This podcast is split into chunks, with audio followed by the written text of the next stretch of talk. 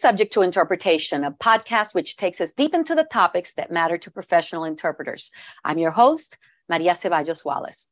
We're celebrating the 25th anniversary of the De la Mora Institute of Interpretation with a special series recognizing the accomplishment of those individuals who have shaped this industry and are still sculpting its future. Today, on what we affectionately call our Founder Series, we speak with Holly Mikkelson, a true trailblazer in the field of court interpretation and legal translation. For close to 40 years, she has trained and formed professional court interpreters directly through her courses as a professor in the Graduate School of Translation, Interpretation, and Language Education of the Middlebury Institute of International Studies in Monterey, California. Also, through her presentations, outreach, and workshops through NAJIT, the American Translators Association, and other international organizations, and indirectly but consistently through the Acebo training materials she created when this industry was in its infancy. Materials which have been used by hundreds, if not thousands, of interpreters, yours truly included. Welcome, Holly. Thank you. Thank you for having me. Well, it is a pleasure to have you here, and thank you very much. Um, you are now Professor Emerita of MIIS, as some like to call it. Can you tell us what that is and what what what you're doing these days? Well, that's just an honorary title. Um, basically, I get a parking lot sticker and a, um, library privileges. Um, they invite me to lunch once a year, but I don't usually go. It just is a way of thanking people who have taught for many years and honoring them. Um, it's not all that rare when people retire from a faculty, but still, I'm honored by it. Um, I was a professor of professional practice, meaning that I wasn't, I didn't have a PhD and I didn't conduct research. Um, I did write a lot, but I didn't conduct empirical research. So I think uh, I'm glad that they had that category of professor of professional practice because I think it's necessary in a school of interpreting and translation. You need to have practicing professionals to teach students rather than pure academics who don't necessarily practice the profession that they're teaching. So, on that tack, um, could you estimate how many students have taken your courses or workshops or use your materials over the years? No, no. Um, I the the institute's own uh, master's programs, probably in the Spanish English sections, had um, forty students at a time. I didn't teach all of them but then I had summer courses and, and short week long intensive courses, and dozens of people took those over the years.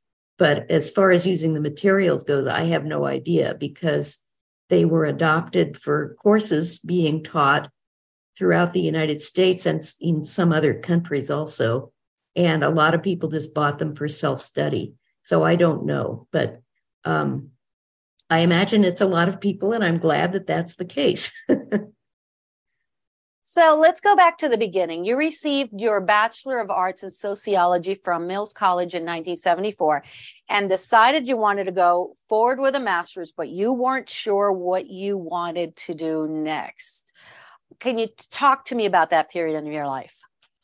Well, I did speak Spanish um, and French but I didn't want to be a language and literature major. And as far as I was concerned, that was the possibility. If you were going to continue in academia, you were going to teach literature or study maybe linguistics or something like that. But I wanted to do something more practical. I discovered that I wasn't cut out to be a social worker. and so I the, the school had a catalog, those old fashioned books that listed all the courses at different universities. Um, there was a catalog for what was then the Monterey Institute of Foreign Studies, and they had courses in translation And I thought, well, I could be a translator. I've always liked languages, and that's a more practical application of the use of languages.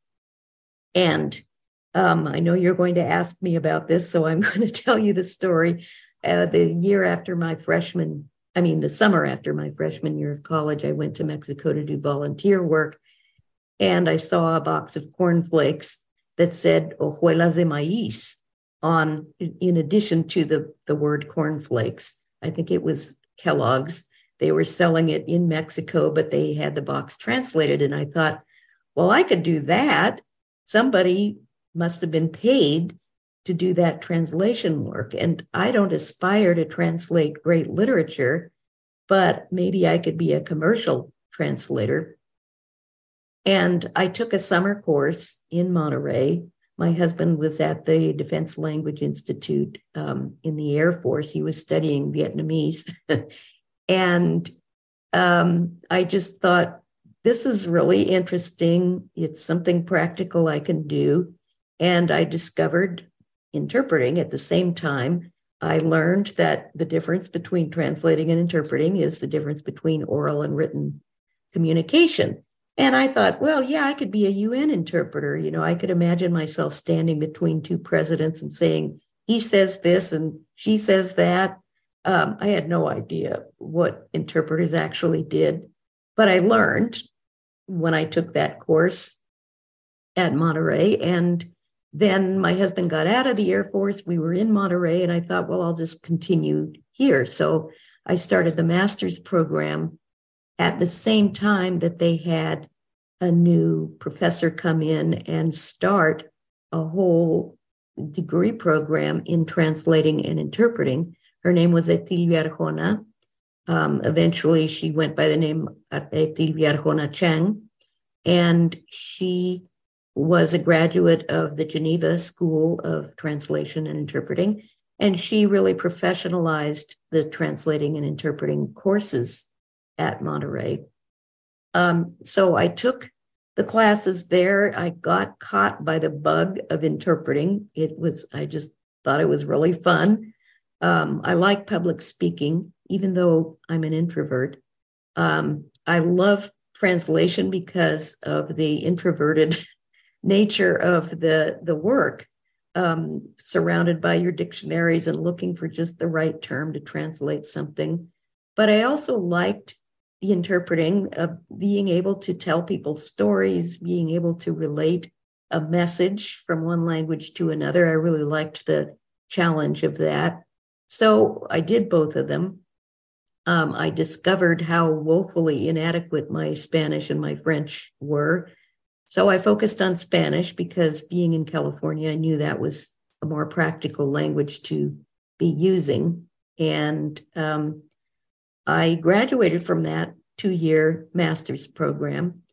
And what was available in the area besides translation work, which you could do from, and I mean, it was done by mail. I worked on a typewriter and got my translations in the mail and mailed them off to the clients afterwards. So it was all very slow by today's standards. But what was available for interpreters was working in the newly formed Agricultural Labor Relations Board. Um, California had enacted a law allowing farm workers to organize unions.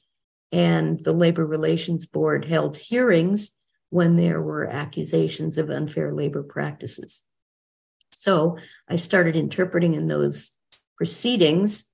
And again, I discovered how inadequate my Spanish was because the Spanish spoken by the farm workers was not the Spanish that I had heard in practice sessions in class when we worked with the speeches given at the United Nations and other organizations that were delivered by professional politicians. Um, they weren't always great speakers, but they were well educated public speakers. Um, so I learned the Spanish spoken by the farm workers. I was constantly challenged by the bilingual attorneys who worked with the farm workers, and it was a trial by fire. I really had to get up to speed very quickly. Um, I did a lot of crying in the bathroom and a lot of um, um, driving to assignments. I'd be hoping that nobody showed up and they canceled the whole thing. Um, but eventually I figured out the game. I also started working in court um, because the same lawyers who did the proceedings in the ALRB also sometimes represented the farm workers or other people in court. So I went to court and started interpreting those proceedings. And I learned as much as I could about criminal procedure. I didn't know anything about it. And so I started reading up. I'd be ordering books from the local booksellers and um, they had no idea why I was ordering this stuff. You're a translator? Why do you want to know about the law? But to me, it was fascinating. So that's how I learned. And at the same time, I was teaching part time at Monterey because there weren't very many people who could do that kind of teaching. And it wasn't that I knew all that much, but I knew just slightly more than the students who were a year or two behind me. Um, so I recognized that for those in the Spanish English combination, they needed to learn about local interpreting opportunities. They weren't all going to go to the UN or to Europe. And those who were going to stay in the United States needed to learn about court interpreting. So, so did I, Monterey at the time actually have anything that was geared toward to- court interpreters? No, nobody even heard of court interpreting as a as a profession.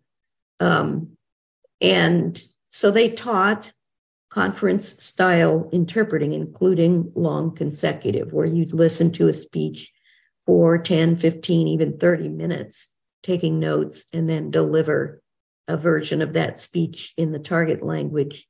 Um, so that was the method that I took into these hearings and court proceedings and realized right away it just wasn't working um, I saw another interpreter who was going practically word by word, interpreting the testimony with all the uhs and ums and the pauses and the self corrections. And I thought, oh, well, we were told not to do that, but I guess you have to do it in court. So I started developing materials to train students in Monterey to do that in their consecutive classes. We would teach long consecutive also, but um, we devote a certain time during the semester to interpreting uh, question and answer dialogues. And that was how I started developing the materials. And within a few years, I started offering summer courses for people who didn't want to get a master's or couldn't afford to get a master's degree. And they wanted to become certified court interpreters. So that's how I started developing those materials. Now, it sounds to me like um, prior to you joining um, MIIS, there hadn't been any exposure of the faculty and even the students to court interpreting, which is something that you brought, um, you know, more attention to over the time that you were not just studying there, but after when you stayed on as an adjunct.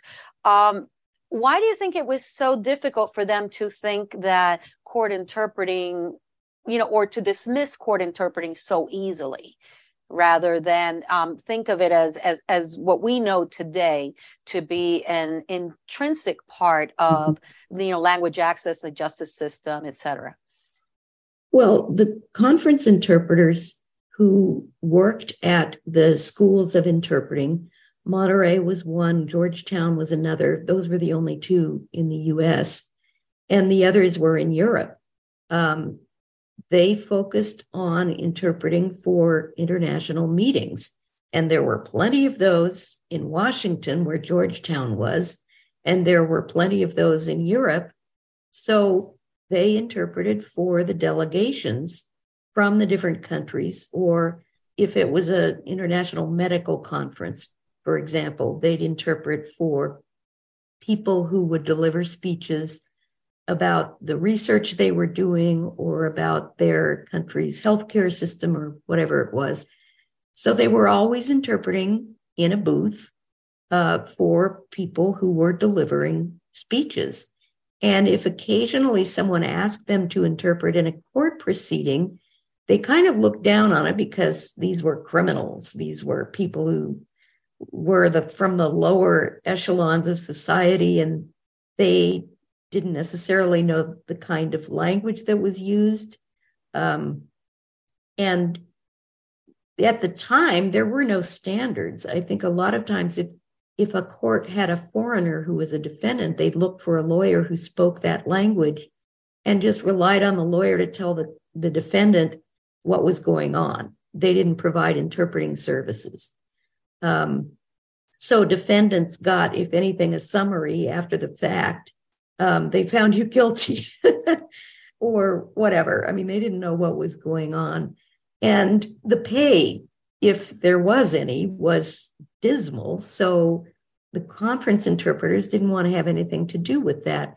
They were busy fighting for their own standards to have interpreters working in teams in the booth, to have standards of how long someone would interpret at a time, about the study materials they were to be given in advance to prepare. And none of that was provided in court. So they looked down on it. They didn't want to have anything to do with it. And in the United States, there weren't that many international conferences going on, and there was lots of court work going on with defendants who didn't speak very much English.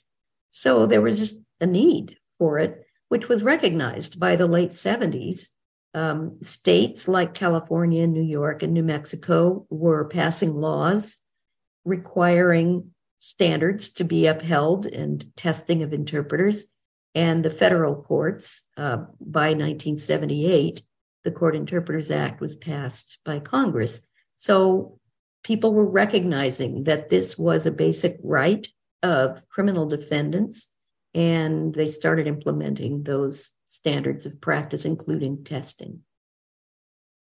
So let, us set the um, i guess let's set the stage for this kind of unique time in history which you were uh, privy to.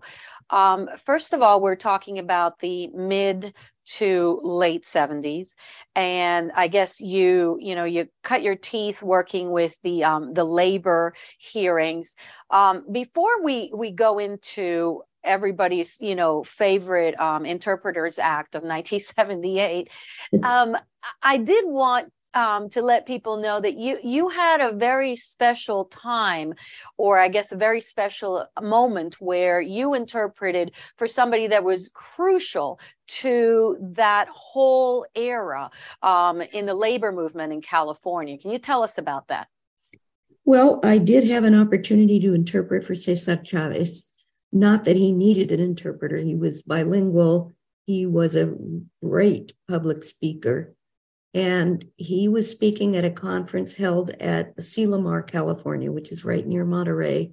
They have a conference center there. And there were a lot of English speakers in the audience who didn't speak Spanish. He chose to speak Spanish because he was proud of his Spanish speaking ability there were a lot of Spanish speakers in the audience too.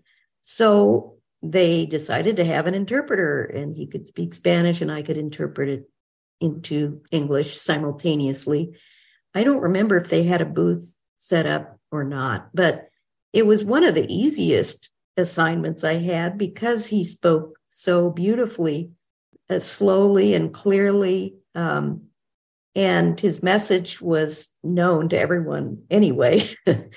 um, I was familiar with what he was going to say. So it was not a difficult assignment at all. It was an honor to be able to interpret for him. I had a similar experience with Rigoberta Menchú later on in the late 80s, maybe. Um, she was a Guatemalan indigenous person who worked with UN agencies after the Guatemalan Civil War and all those horrible atrocities that happened. So I was asked to interpret for her. And she also was a beautiful speaker of Spanish. I think she spoke an indigenous language too, but her Spanish was native, I think. Anyway, uh, she spoke clearly and slowly about crime, crimes against humanity. And it was, and again, another honor and privilege to be able to interpret for her. It wasn't particularly difficult. The most difficult interpreting I did was with people who were poorly educated and who did not speak standard Spanish and um, were expressing things with raw emotions um, about what had happened to them. And that I found much more difficult and more challenging. But the the two famous people that I interpreted for were really um, highlights of my career, I could say. I, I think that a lot of people, a lot of interpreters share, you know, that with you. You, um, we like to tell war stories about things, you know, gone wrong and everything else. But usually the ones that we hold dearest to our hearts are the ones where we have, you know, been in a place in a moment in time that just supersedes, you know, that's just that that's just beyond anything we could have imagined. So um, I, I think it's um, wonderful that you know you are able to share share those stories with us.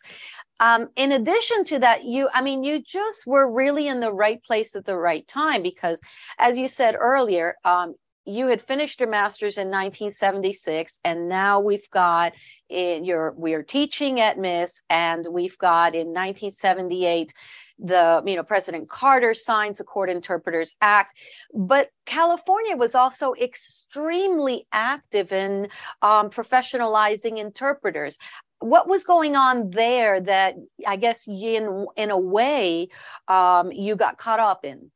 Yes. Well, um, there was a law passed about um, requiring interpreters to follow certain rules of ethics and to demonstrate their skills by taking a test that was administered by the state personnel board and they started testing in 1978 before the federal exam actually got started. Um, the the law for the federal courts was passed in 78, but it took them a while to put the exam together because they had a, a commission or a panel of experts who developed the exam. But California was a little bit earlier than that. And um, they developed this exam with the aid of Spanish professors and bilingual attorneys. And they didn't know anything about interpreting, they didn't know anything about testing that sort of skill. Um, so it was a pretty amateurish exam. For example, the the simultaneous part of it, it was all delivered live. There were no taped um, recordings. So they would just read a script and they were told that if the interpreter fell behind in the simultaneous exam, they should just stop and let the interpreter catch up. Um, they didn't have any kind of uh, what they now consider to be a, a list of possible correct interpretations and a list of erroneous interpretations and how many points they would take. There was none of that. It was all very subjective yeah, this person was pretty good. Let's pass the person, or nah, let's not pass them. It, it was really amateurish.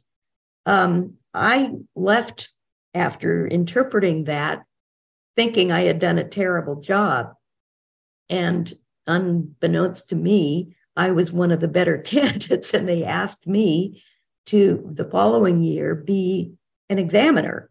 Um, that was how I discovered how amateurish it was because I was serving on the the panel of examiners, which did finally include interpreters, but they still didn't have any kind of objective test taking standards in place. So we were just told, you know, stop if they don't catch up.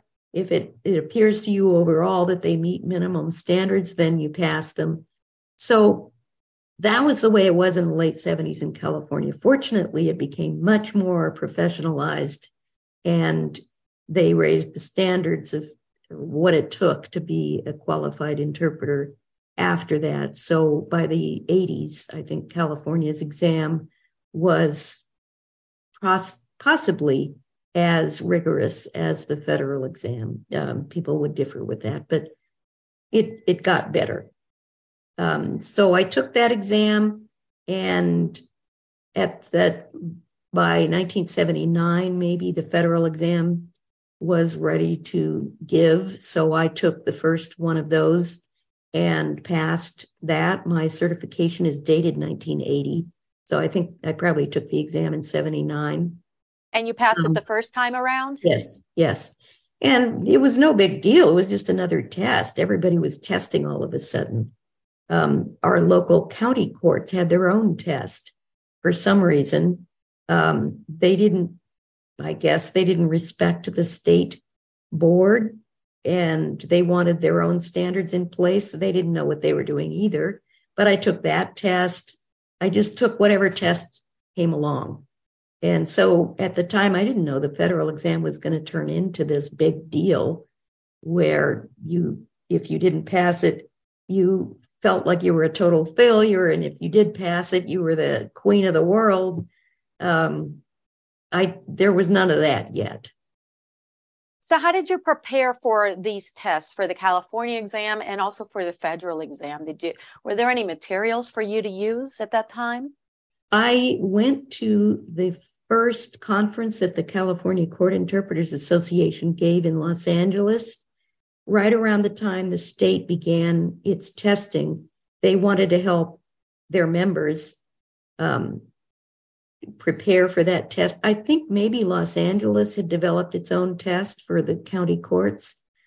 And there were people who were staff interpreters who knew a lot about interpreting. They were really good interpreters. They had high standards there.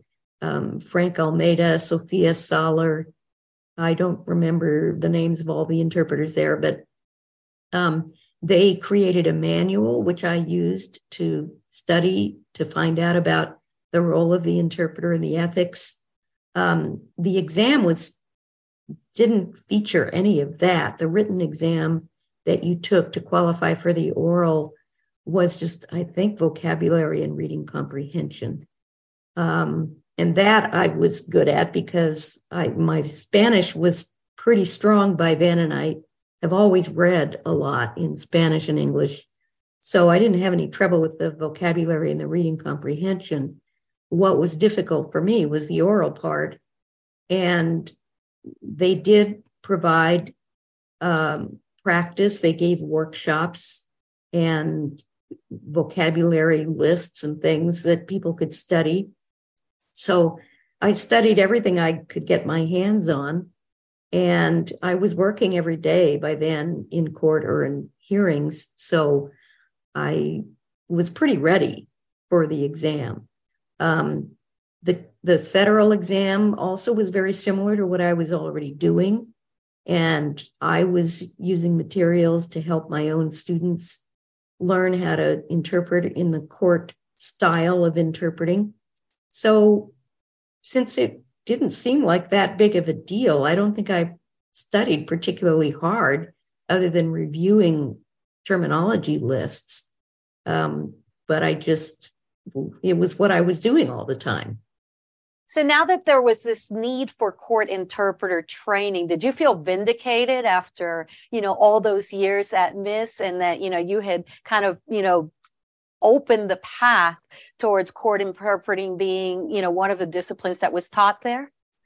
Well, I, I don't think I had really emphasized it that much. I I mean, this was shortly after I started teaching myself. Um, this was 78, 79, 1980. I hadn't been teaching that long. So it wasn't like I had been this crusader advocating for training court interpreters for years and years.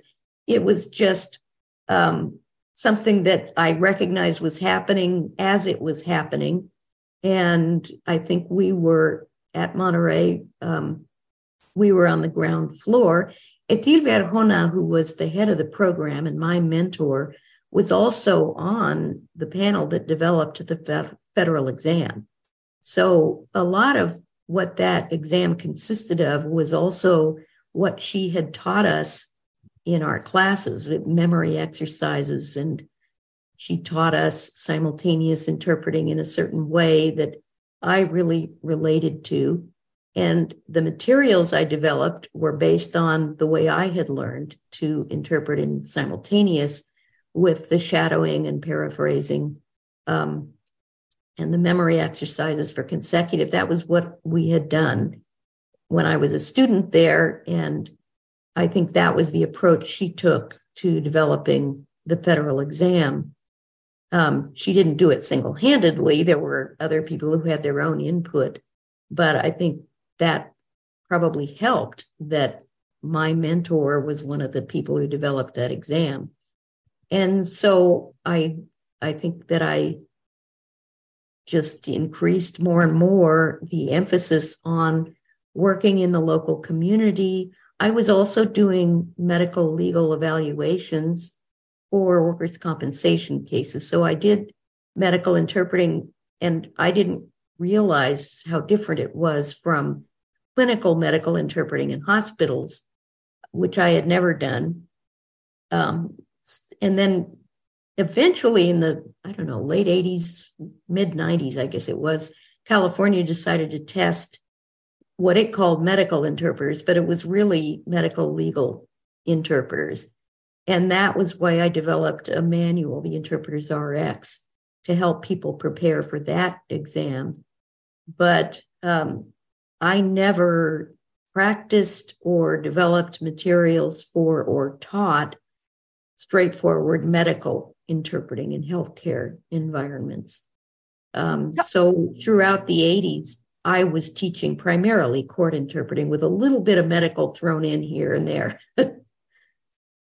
but you started to expand upon the materials you yourself used to prepare for the exam and that you used to um, help train your students at around 1978. And the materials that have made you a household name are called acebo. Mm-hmm. As most people like to say it in English, acebo. Tell yes. us about first of all, what does acebo mean, and how did that? How did you come up with that name? And and let's talk a little bit about that journey. Well, acebo means holly, and apparently, it's not a very common plant in Latin America. It's actually a surname in Spain, not a common one, but um, there's a Virgen del Acebo in Spain. Uh, but anyway, it, it was, I had a freelance translation interpreting business. My husband was a technical writer at the time. And he came up with the idea that I could call my business Acebo. Um, and we we called it Acebo Language Arts in the beginning. And I had a little business card that had a, a holly sprig with the name Acebo. And then when we started publishing the materials, the reason that came under the head of Acebo was that I was constantly photocopying things for students. And then after they left either uh, the master's program or one of these intensive summer programs, they would ask me for copies of the materials because they lost them or for whatever reason they wanted to have more materials to study or they were asked to teach a course and they didn't have anything. So I was always mailing photocopies to people. And my husband said, Why are you doing this? We could be selling this. So he came up with the idea of putting them first, it was a three ring binder and formatting them so that they would look professional and doing, he was into desktop publishing and technical illustration and writing of various things. So we published them. We just we took out the language arts and just called it Acebo And amazingly, people started asking for the materials from all over the country. And we've discovered that the three ring binders didn't hold up too well in the postal service. so then we started using a, a bindery that that actually produced bound books. And things got more and more professional looking. And that was thanks to my husband. He really none of this would exist without him. Um, so he eventually started working with the materials providers, the, the printers and publishers And he started working with the customer base and dealing with sales. And a, a, few times over the years, we did appear at conferences and had a table. He would be there selling books. Um, he didn't like that aspect of it very much. But um, that was how the book started spreading all over the place. It was first by mail and then by um, appearing at these conferences, and it was word of mouth. We didn't do much advertising. And that's how it spread. Then people started coming and saying, Well, I'm a Korean interpreter or a um, Chinese or Japanese interpreter, and I'd like to develop those materials in my language. Can I do that? And we would work with them to um, provide the look of the the materials. You would have so many consecutive lessons so many simultaneous so many site translation and we would do the desktop publishing part of it. Um, we would oversee the recordings and then they would either get a lump sum for their part of the work or they would get royalties as we sold copies. None of them ever sold very much but um, that was how the other languages came into being. So, were you involved in any of the original recordings? Because I remember speaking to you about it, and you said that a lot of it was kind of homegrown recordings yes. at the beginning. Yes, uh, we did some at the Monterey Institute um, campus. I remember there was a motorcycle in the background and people clumping up and down stairs because it wasn't a soundproof studio. Um, there was one where my son was practicing the piano in the background. It was our voices, um, my husband and me, and friends, students, family. Um, it was a variety of voices, and they were all very amateurish. Eventually, we did start recording them in studios and improving the production values. Um, so the early recordings, and it was all on cassette tapes were pretty primitive. Um, but eventually we started selling CDs and um, they were a little bit more professionally produced. One of the things that I liked about the Acebo materials is that in many cases there are Spanish, for example, in the English Spanish, there are Spanish tracks which are versions of what an acceptable interpretation would be. Now, were those planned out in advance or were those done on the spot by an interpreter who had to just, you know, do the best they could at the moment? Yeah, well, no, they were planned somewhat.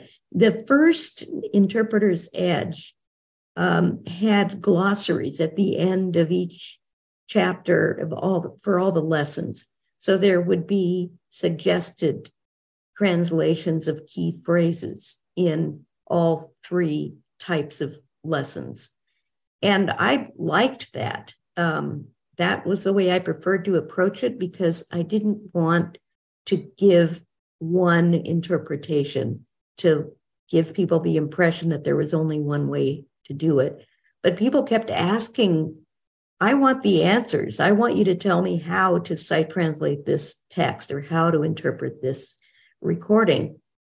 And so when we developed the Edge 21 series, my husband had the idea of me recording an interpretation. And at the time, everybody had stereo CD players, so they could turn down one side or the other and listen to only the source or listen only to the interpretation or listen to both at once. And part of it was for the um, simultaneous part so that they could hear the décalage, the lag between the source and the interpretation. So I recorded all of those interpretations, and it was really difficult because I would stumble, I would fall behind. Um, and so I did cheat, basically. And I had disclaimers all over the place saying this is only one version and bear in mind, Spanish is not my native language. You may hear an error here or there, but I can assure you that this is good enough. This is enough that you can perform at a level that is sufficient for people to be able to rely on you or at a level that is sufficient to be able to pass the exams, but it's not perfect. And invariably, people would send me emails and say, Well, I don't like the way you interpreted this, or why did you say it that way, or you made a mistake. And so I pointed them again to the disclaimers. and I will never do that again because I felt pressure to do a really good job um, on these recordings. And it wasn't that easy. It was not spontaneous. If it had been, there would have been a whole lot more stumbling and more errors in them. So I felt like I had to produce something that was better than acceptable. And to do that, I did start and stop and re record a few times. Well, I mean, it goes to reason that you you would need to do something like that because, of course, as interpreters, we we are often right on the ball. And there are times where we're we are not as accurate and we're not as um, fluid as we would like to be. Yes. and of course you know perfection is the enemy of the good. And yes. when you overthink things sometimes that makes it even worse right? Yes. And i do um, in one of the recent interviews that i did i said you know interpreting is the art of good enough and I really emphasize that to students over the years. You don't have to be perfect to pass the exams, you have to be good enough. If you make a mistake, don't fall apart. Just keep going. You'll be good enough. And that sounds like a defeatist attitude. You should always strive to be perfect, but you have to know that you're not going to achieve it. And that's really difficult. Interpreters tend to be perfectionists and they want to be perfect. But if you think that you have to be perfect or you're a failure, you won't be able to perform. And especially for test taking, I tell people you have to ha- take a strategic approach to it. And you have to accept that you are going to make mistakes, but keep them to a minimum. And by all means, don't get hung up on something. You have to leave it behind and keep going. Well, I recently interviewed a Tina Matilsky, and we did talk about the same topic. Um, you know, the importance of acknowledging that inner voice that's, you know, critiquing that you know critiquing your work and then saying you know what that's fine i've acknowledged it i know that you know it didn't come out as perfectly as i would have liked it to but let's move on and let's just keep on going with what we are doing so I think that's yeah. really, really good advice. Yes, I often, after an interpreting assignment, I would drive home and I would get a bad case of the should have said. I should have said this. I should have said that. I should have done it this way. Um, and it's good because you improve, but it doesn't help your ego much. now, the um, ACEBO materials began as a tool and turned into a business, but probably ended up being more a labor of love. Would that be fair to say? Yes, yes.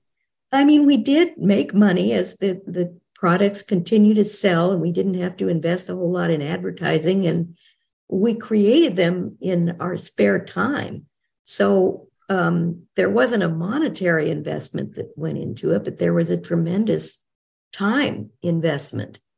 And it didn't occur to me to go and try to get a bank loan and present a business plan or to try to get a government grant.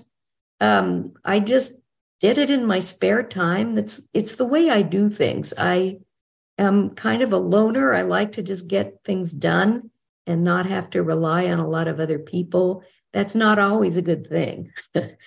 but that was how those things were produced. And I'm glad that we did it that way.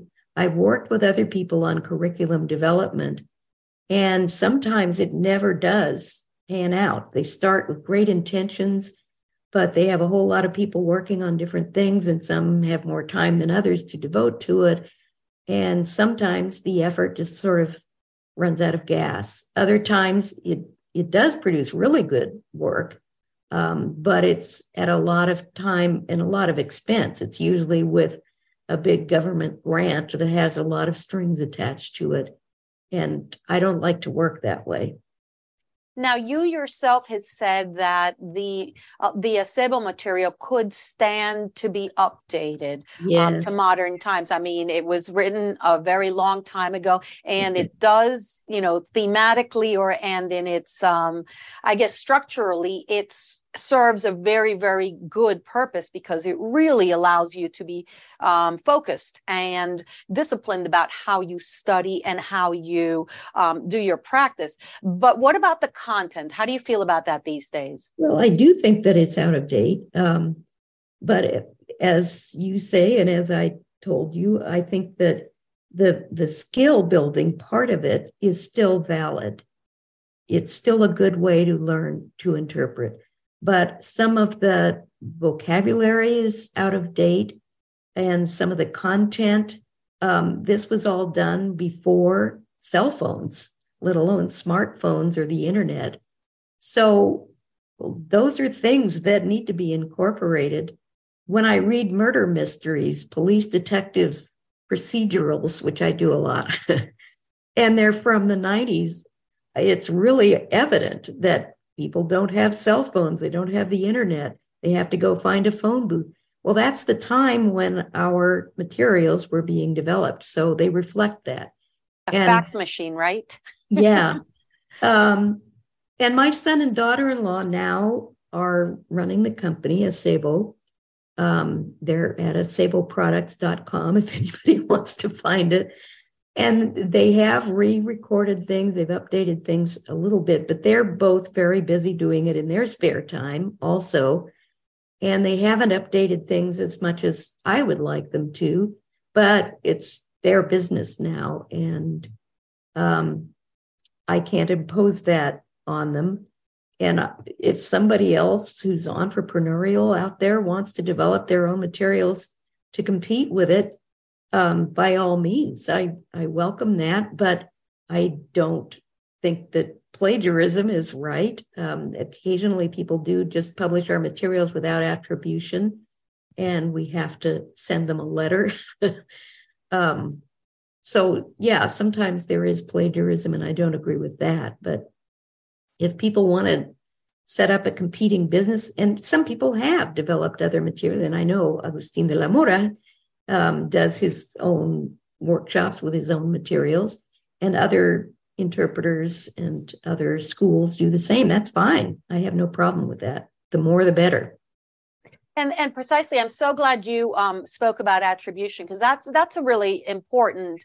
I think that's something really important. At least for me, I'm always very careful in my teachings that um, either to try and create original materials, or if we are using a you know the acebo materials that we're working from a sanctioned copy, um, because you know it does take a lot of effort. It did take a lot of effort for you to create those materials and for them to to be available um, all of all of these years later. And and you should definitely be you know be compensated for that. Um, so do people actually contact you and say hey holly um, i'm going to be teaching this course and um, i'd like to you know use these couple of exercises yes. in this course as long as it's you know there's attribution would you be okay with that?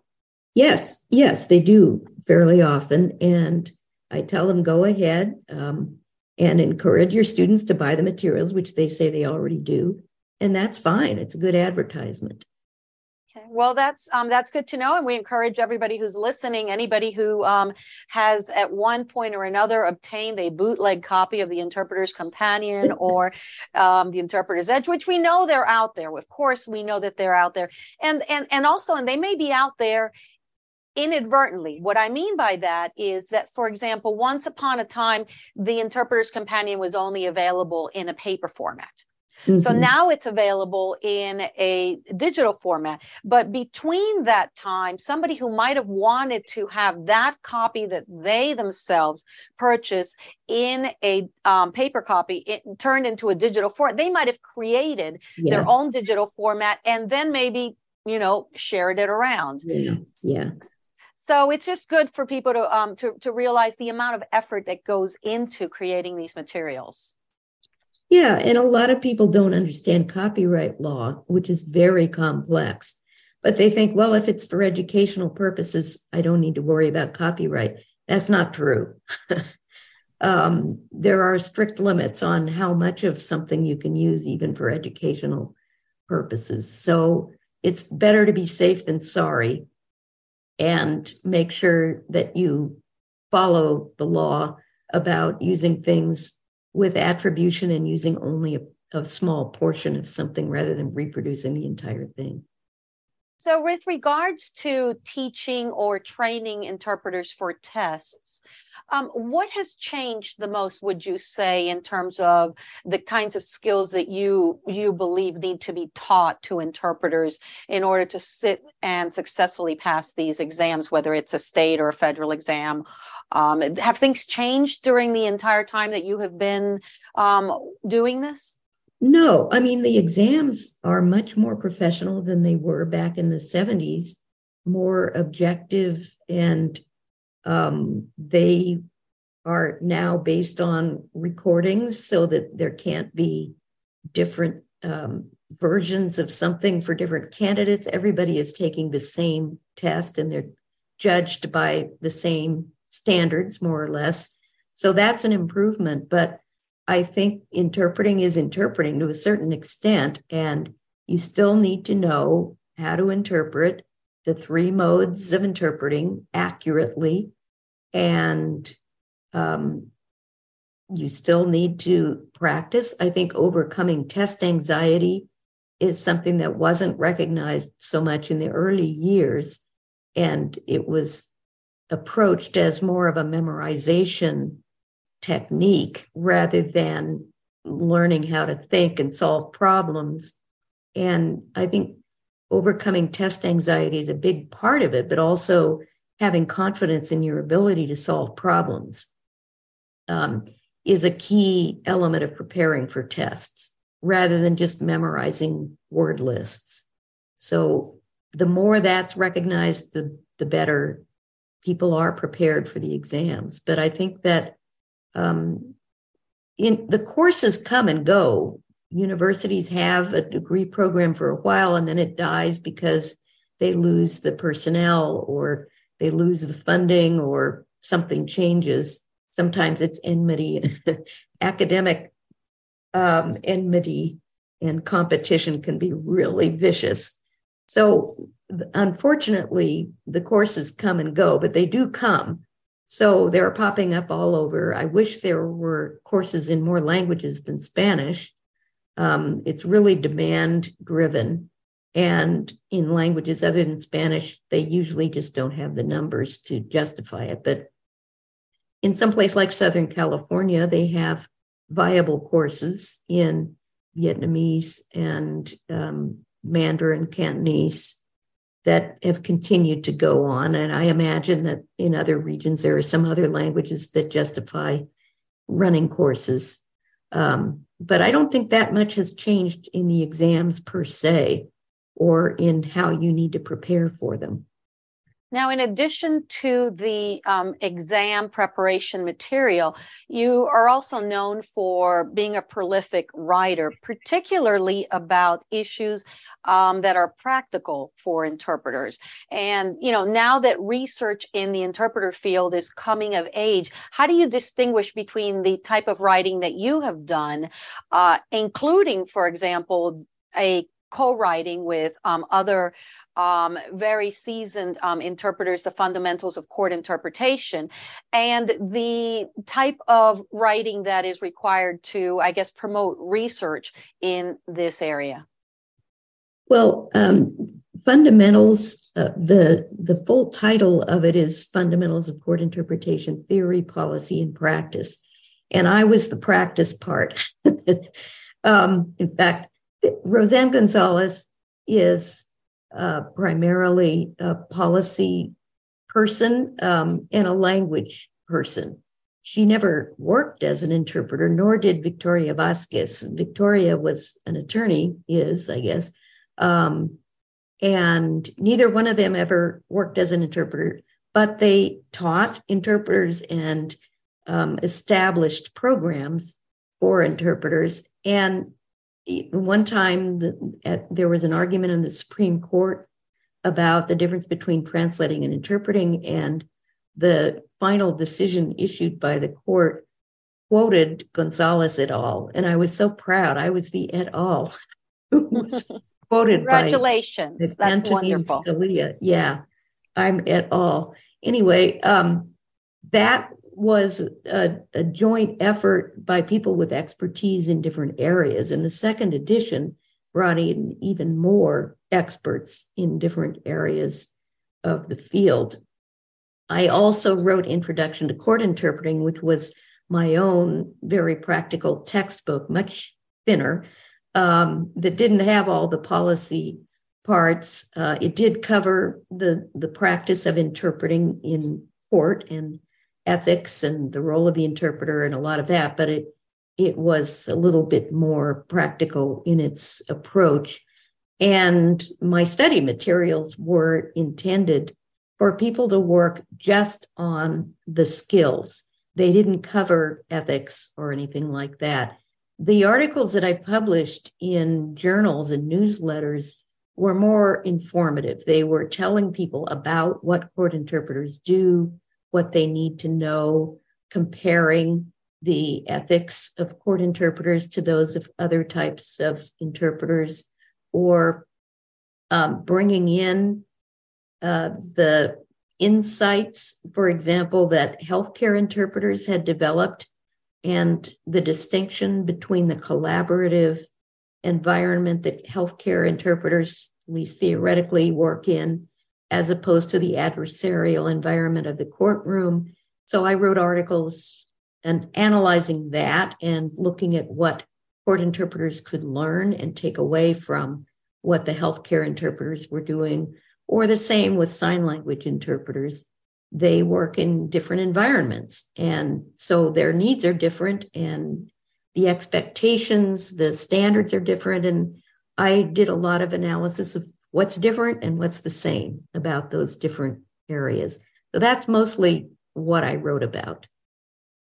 Now we've been we've spent a lot of time talking about your experience in interpretation, but obviously you are also a, um, a translator and you spent a lot of your life working as a, a, a, translator. You were also awarded the ATA Alexander Gode Medal for Outstanding Service to the profession in 2011, um, which is actually only um, awarded every so often. So out of 57 years that it's been in existence since 1964, it's only been awarded 41 times. So it's not like every year they're going to definitely award it to someone. But talk to us about um, a little bit about your experience and your background in translation, what you love about translation, so that um, those people who are listening to us, who are interpreters and translators, those who might be interested in exploring translation a little bit, can get a sense of your passion for it.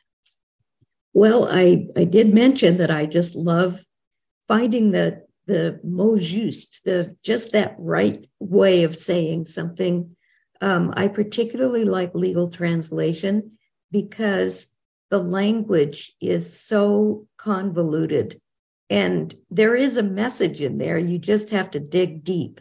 And I really like sinking my teeth into something that is really hard to follow, but not impossible to follow although there are times it, it amazes me how sloppy some of the writing is in laws, and that's not just Spanish, that's English and probably other languages too. Um, legislation gets slammed together in committees and, and passed in the middle of the night, and nobody's really read it. So there isn't always pristine writing in laws, and court decisions can be that way too. Um, but when it's really well written, it's just a real pleasure to be able to sort it out and then convey that message in a way that is clear and understandable to the reader. I think that what many interpreters, court interpreters in particular, don't understand about translation is that you do have a little more liberty with conveying meaning. You can take the time to convey what was intended and you don't have that verbatim requirement of reflecting all of the errors and the um, infelicitous wording that you might hear in someone's statement. Well, sometimes there's infelicitous wording in written materials too, um, but you can clean some of that up and justifiably so as a translator, as long as you're not inserting your own message or distorting the message. Um, but but I really enjoy the research involved in translation and the writing. I mean, I like to write, and you don't get to show that off as a court interpreter very much. So it's another outlet for my creative juices, I suppose, to be a translator. I think that um, there's two things you have mentioned um, throughout this interview, which I find um, very, very interesting because um, you mentioned that you're a very shy person.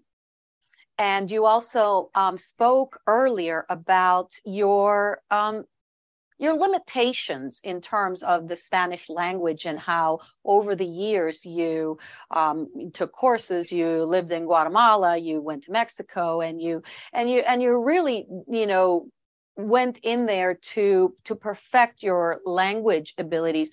I think that, you know, looking back at where you started and where you are now, and all of the time that has passed between, um, how do you reconcile, you know, your, for example, your shyness with the idea of, of having to be a court interpreter who, in a certain way, although there, there obvi- there's obviously a certain requirement to you know be unobtrusive but you also have to be assertive and you have mm-hmm. also have to um, be able to command the presence that allows for you to be able to do your work. So you know just just a little bit about kind of the road that you've been on and those things that that you have you know really um, been challenged by over the years. Talk about that if you could well, I think it's actually not unusual for introverts to be good public speakers because you have something that you've prepared and you have a captive audience. What I really fear is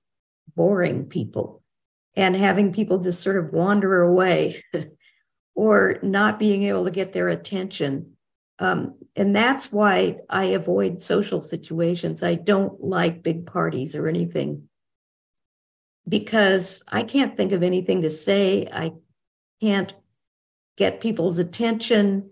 Um, if I'm in a crowded restaurant, nobody notices me. I go up to the counter at a store and they don't notice that I'm there because I'm short. um, so that aspect of social life is really challenging for me. But public speaking, and that includes court, even though I don't control what's being said, I'm speaking somebody else's words. So I don't have to worry about being boring because it's not my fault if what they say is boring.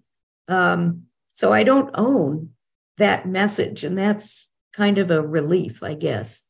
And when I speak to conferences, you know, I have, as I said, a captive audience. People are free to leave, but um, I have something that I think they want to hear. So I can deliver that message. And I have confidence about that. Um, but my nightmares are all about trying to teach a class and nobody's listening and everybody's walking in and out of the room. and I run out of things to say that's the kind of thing that I, I worry about.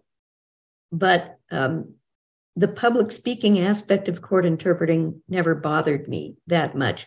I always worried about making mistakes, misunderstanding something, not being able to come up with a word. But I think that's something that all interpreters worry about. And um, interpreters say that translators have all the time in the world and they can take forever to come up with the right wording, but that's not really true because translations in the real world, in the business of translation, have to be delivered by deadlines. And often they're very unrealistic deadlines.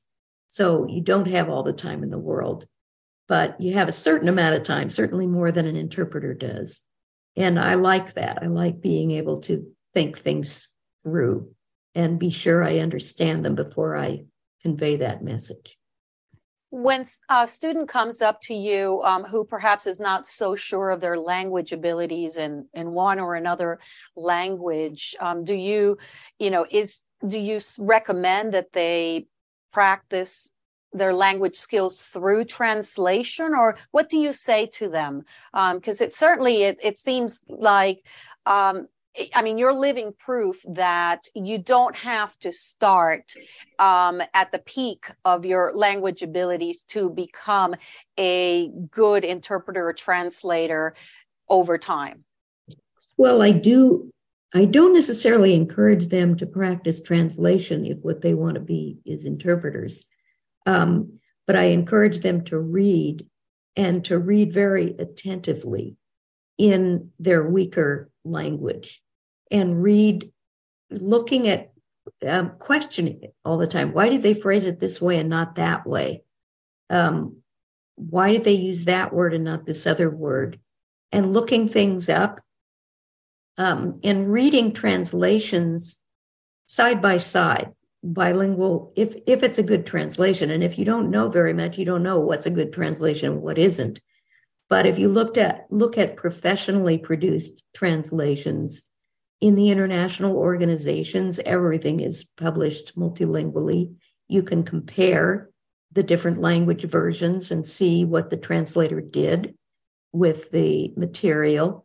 Um, so I do encourage them to read a lot and to listen a lot to build up their listening comprehension in their second language if they are native Spanish speakers living in the US, they're surrounded by their second language and they're absorbing it constantly. If they are native speakers of English, and like me, they never lived abroad, they have to work harder to surround themselves with the language. I do live in California, which is practically a bilingual country, um, but I still have to go out of my way to hear Spanish. I read Spanish novels all the time. I read Spanish newspapers. I listen to Spanish podcasts and news broadcasts to keep up my Spanish. Um, but it, it is something that I have to make an effort to do. And that is just a fact of life. Um, if you want to be an interpreter, you need to keep working on your listening comprehension, reading comprehension, in your second language without neglecting your first language because it's easy to just forget what you used to know of your native language. And of course, although um, you're using Spanish as an example because that is the language that you work with, um, this same methodology can be applied to any language, whether it's yes. Vietnamese, Mandarin, Cantonese, French, German, Amharic, Tigrinya, etc. Yes. Um, yes. You just basically it's you know it's the same procedure. You just have to um, be very meticulous about looking for good sources which are using a language that um, you know a, a, high level of language that um, you can ensure that that that is um, you know grammatically correct et cetera et cetera. Yeah the only problem with minority languages like amharic and tigrinya is that they aren't the languages of international organizations. You don't find a lot of published translations that you can compare. And um, it's not the language of governments or court systems necessarily. So it's a lot harder for them to find materials to work with. And I really admire the efforts they have to make to become accomplished translators and interpreters. So when you're not um, giving interviews for podcasts or um, updating any of your numerous publications. What keeps you busy these days? I, I believe you're also still very active with the ATA. Is that correct? Yes, I do uh, work as a grader. I'm a deputy chair of the certification program, and I grade Spanish to English certification exams. Um, I do translate as much as I can, um, but I also I just read all the time. I'm sort of a news junkie. I read a lot of news materials, mostly in English, but also Spanish. I'm now trying to read more in French and revive my moribund French. Um, it's mainly a passive language. I have started practicing the piano again. I was always sort of an intermediate piano player. I could never play to entertain anybody. Nobody'd want to listen to it, but but I do that to keep my brain active. Um, and I work in my garden and I hike and uh, I volunteer at the animal shelter and just keep busy. I have two grandkids that I try to keep up with, although they're in San Diego, which is pretty far away, but that's what I do. well, it sounds like it's a pretty busy life. Do you have any closing words of wisdom for interpreters or translators who have been listening to this podcast?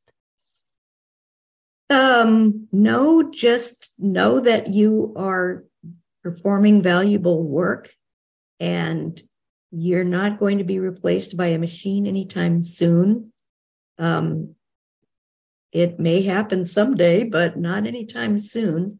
And I think that it's it's a lifelong learning experience to be a translator or interpreter.